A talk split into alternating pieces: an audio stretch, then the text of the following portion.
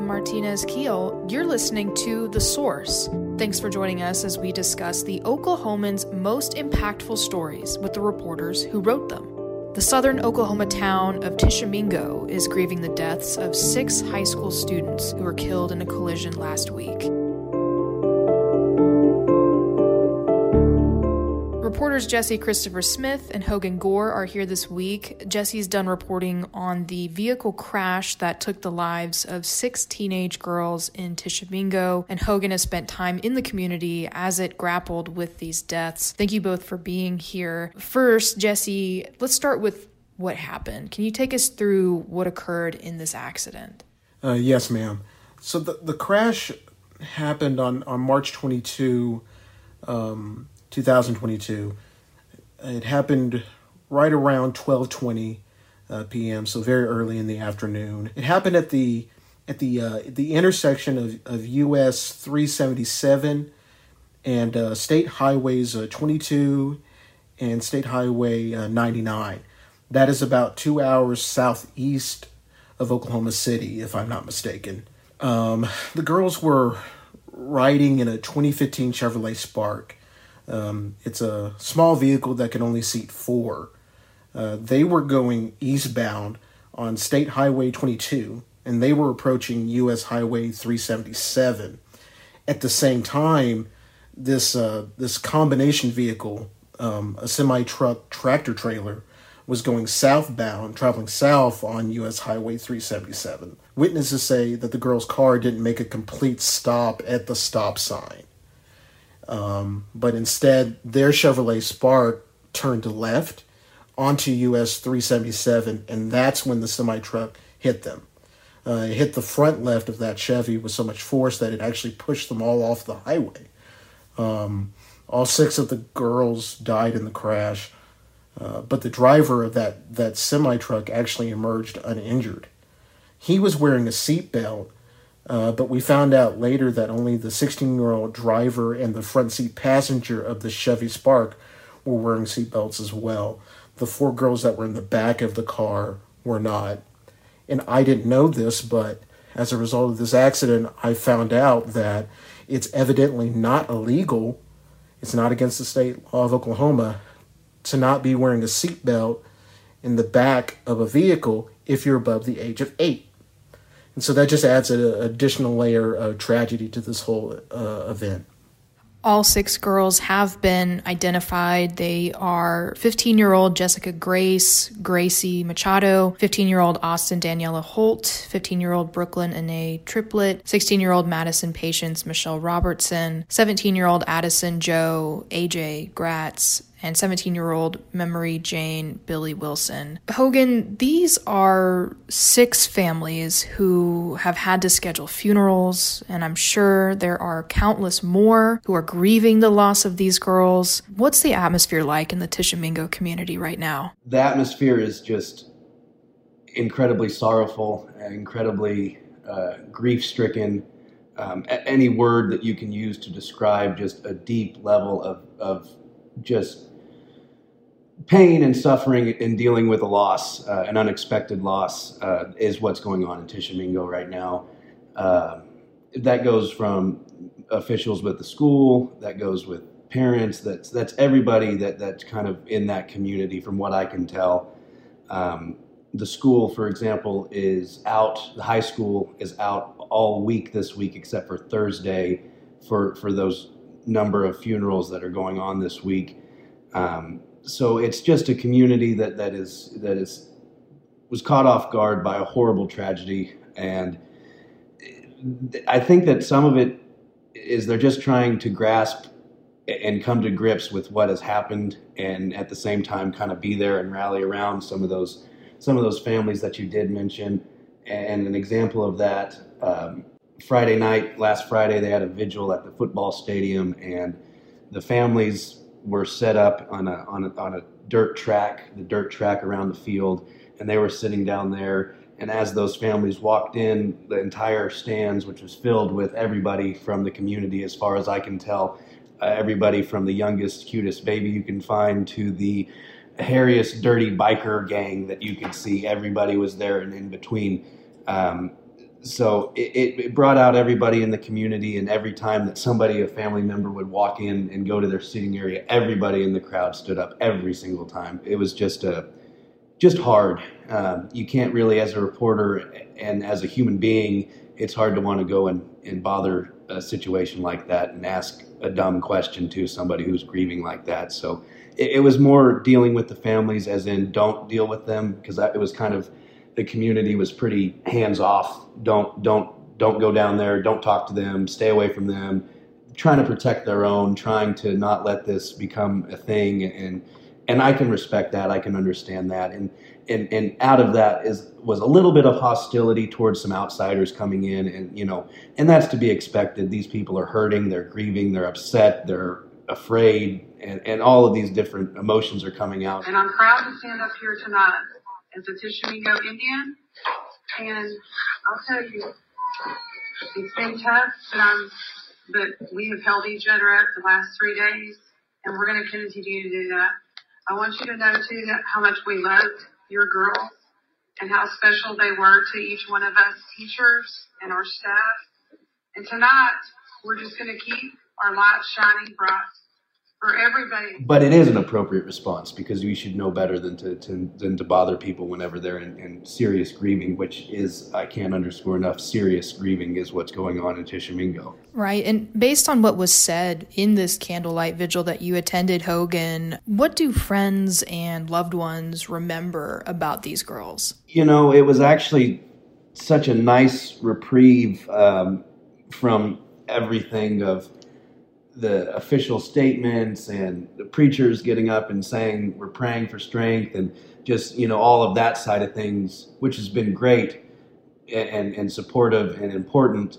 But it was such a nice event to have these high school students these friends these people who knew these these six girls intimately knew them well uh, you know they're talking about she liked to wear sweatpants and her hair was blue last week and it was red just on Thursday or on Tuesday. Uh, and so they're giving details into into these these girls' lives that you're not going to see from the superintendent. You're not going to get that from the, the local pastor. You're going to get that from a friend who's driven down a dirt road with these girls after a Friday night football game. You're going to get that after coming back on a basketball bus and and doing a play that you didn't think you were going to get into. All these little stories all these little quips all these little little characteristics about these girls that that these friends intimately knew and and, and didn't expect to end didn't expect to go away. We will miss your sense of humor and your kind beautiful soul. She was always there for me and i am always and i am sorry that we will never get to move into our apartment and attend college together. I got my acceptance letter, and I hope I can make you proud. So it was it was incredibly sad uh, to listen to a 16 year old struggle to go from the present tense to the past tense and kind of grapple with dealing with that. Um, it was incredibly funny to listen to some of the stories that they told about their friends. Um, and so there was humor, but it was hurt. It was it was it was grief and and so they got to express some of the some of the characteristics and some of the the activities the things that they loved the things they were good at the things that they were afraid of and things that they dreamed to do and and it was just an intimate look at, at, at some of these girls through the eyes of people that knew them well Right. So this accident has been under investigation. Jessie, can you take us through what investigators have learned so far about the cause? Well, the cause is still being investigated. You're right.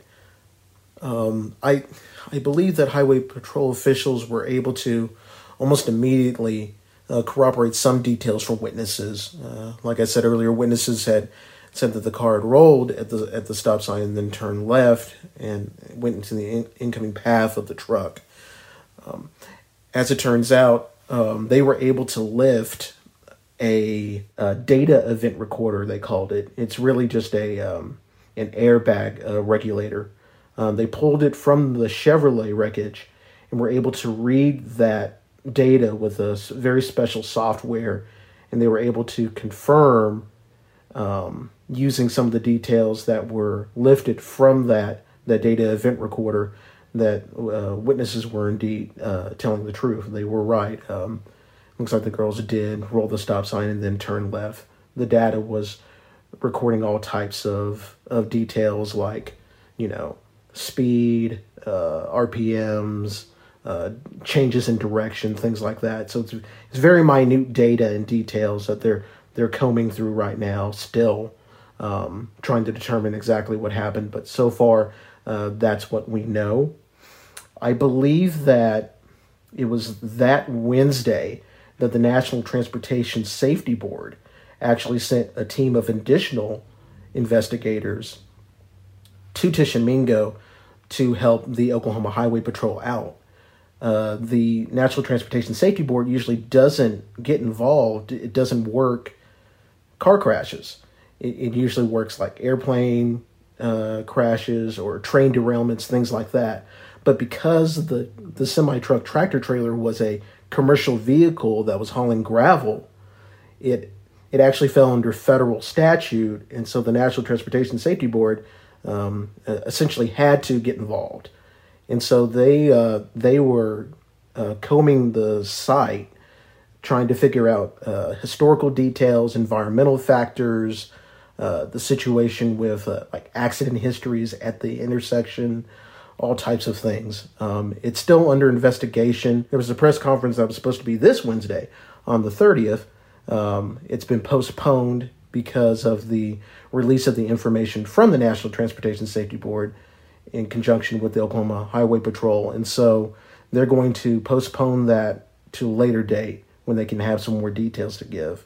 Uh, but so far, the investigation is still ongoing. It's hard to explain in an audio format what exactly this intersection looks like. Um, if you want to see an image of it, you can go to oklahoman.com. My co host Dale actually wrote a story about the history of this particular intersection uh, because there is a recorded history of a number of accidents at this intersection. It's um, an old format that was used frequently in the 50s and no longer uh, would be built today because it doesn't meet today's standards given the shape and the angles of the roadways. Um, Highway Patrol records show there have been at least eight collisions there over the past 10 years. People in the area know this particular intersection to be a dangerous one. Uh, so, Jessie, can you tell me a little bit about the reputation of this particular roadway here?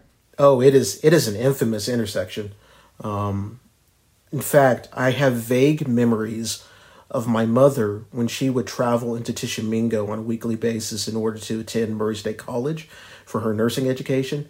I remember all uh, constant trepidation that she would have about having to um, enter via that um, that intersection. Uh, that intersection and you're right, uh, Dale Denwalt deserves a lot of credit for explaining this very well. Um, that intersection joins State Highway 22 and, and US 377. Um, it's the main route into Tishomingo from Interstate 35 and Ardmore, my hometown in the west, and Madill uh, from the south. Uh, and so it has a triangular shape to it. Um, and so that design is supposed to allow vehicles to to move along without slowing down or even like turning. But it does mean that two flows of the traffic have to stop in order to allow that to be be safe. And as we know it, it's just not. Uh, it is a very archaic design and it hasn't been updated in decades. Um, i believe that the question would be now that this has happened and, and taken so much attention, not just statewide but nationally, um, if the intersection will be reconstructed. Um, I'm not sure of that just yet. Like I said, the the Transportation Safety Board was here looking into all these factors, uh, studying highway infrastructure, studying the history of the road, uh, things like that. But I, I, guess it's too early to tell. Hogan, um, can you say anything about it when you were in the community? I can't say anything about what's going to happen in the future. Um, I'm, I'm, really not sure. I think that you kind of nailed it on, on, on the situation there. But I will say, just from a driver's perspective, leaving the football stadium and leaving Tishomingo on Friday night, we left town to go back to Oklahoma City on that highway route, and I didn't know what I was supposed to be doing at that intersection. I mean, it was it was confusing for me to drive through that area and see because we there were there were people that after the vigil on Friday went back out to the scene, and so there was a few police cars lit up and here and there, and and so it was dark outside, but you could kind of tell from the lights where things were and the roadways. Um, but yeah, I was probably taking it about 25 to get through there because I had no idea what I was supposed to be going, where I was supposed to be uh, in relation to the other roads that were kind of right there. So it is a very dangerous intersection because it scared me, and I am a 24 year old with a great driving record and uh, usually feel fine leaving a small town.